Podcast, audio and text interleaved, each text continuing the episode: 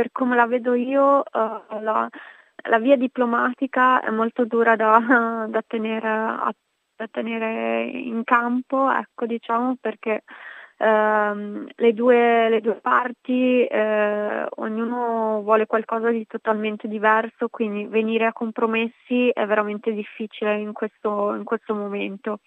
Si sta facendo un grosso lavoro anche a livello internazionale, però non basta, uh, soprattutto perché la Russia ha delle pretese molto alte e soprattutto perché in questo momento uh, Putin sicuramente eh, non vorrà eh, ritornarsene a casa o comunque fermare questa guerra se non, uh, se non, se non ha quello che vuole, ecco, se non ottiene almeno un po' di più di quello che, che voleva all'inizio. Ecco.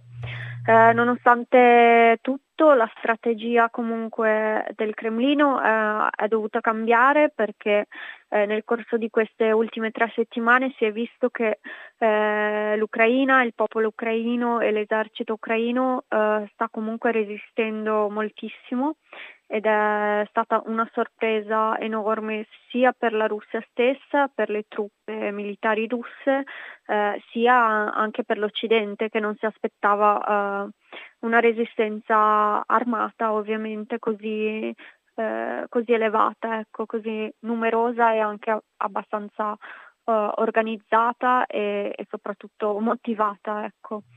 Eh, per quanto riguarda le negoziazioni, eh, sicuramente il presidente Zelensky ha eh, più volte ribadito che è assolutamente d'accordo per sedersi a tavolino con il presidente eh, russo e parlarci eh, faccia a faccia, eh, semplicemente anche lui non è assolutamente disponibile per avviare dei, dei compromessi troppo troppo a favore della, della Russia, ovviamente lui uh, vuole comunque difendere uh, la propria patria e, e il volere degli, degli ucraini.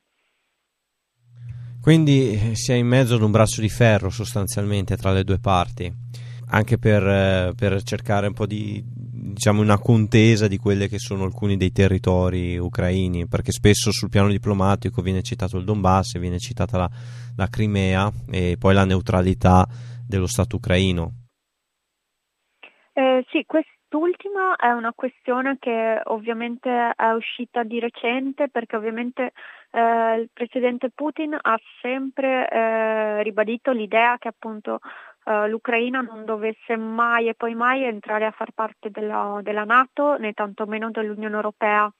Uh, due, due, questioni che sono sempre state valutate eh, molto fortemente dal, dal, governo di Kiev e anche eh, ovviamente dai governi occidentali eh, perché il governo di Kiev comunque si sente molto più eh, vicino sia a livello ehm, a livello di, di, posizione che anche come valori democratici è molto più vicino all'Occidente rispetto alla, alla controparte russa. Eh, quindi sicuramente eh, le carte in tavola sono cambiate nel senso che Putin ha deciso allora di optare per, eh, eh per la neutralità totale del, dell'Ucraina che significa appunto uh, smilitarizzare, militarizzare quindi tutto uh, il paese, quindi fare, far diventare l'Ucraina una nuova, non so, Svezia, Austria, quindi con uh, sì un esercito al suo interno, però un esercito, chiamiamolo pacifico, nel senso disarmato, in modo da evitare ulteriori conflitti. Il problema è che attualmente questa cosa risulta comunque impossibile da, da fare perché ovviamente gli ucraini dicono Uh, noi siamo attaccati, veniamo comunque bombardati uh, da, da, tre settimane tutti i giorni da, dalla Russia e, e, quindi non possiamo disarmarci perché altrimenti eh, non ci resta più nulla.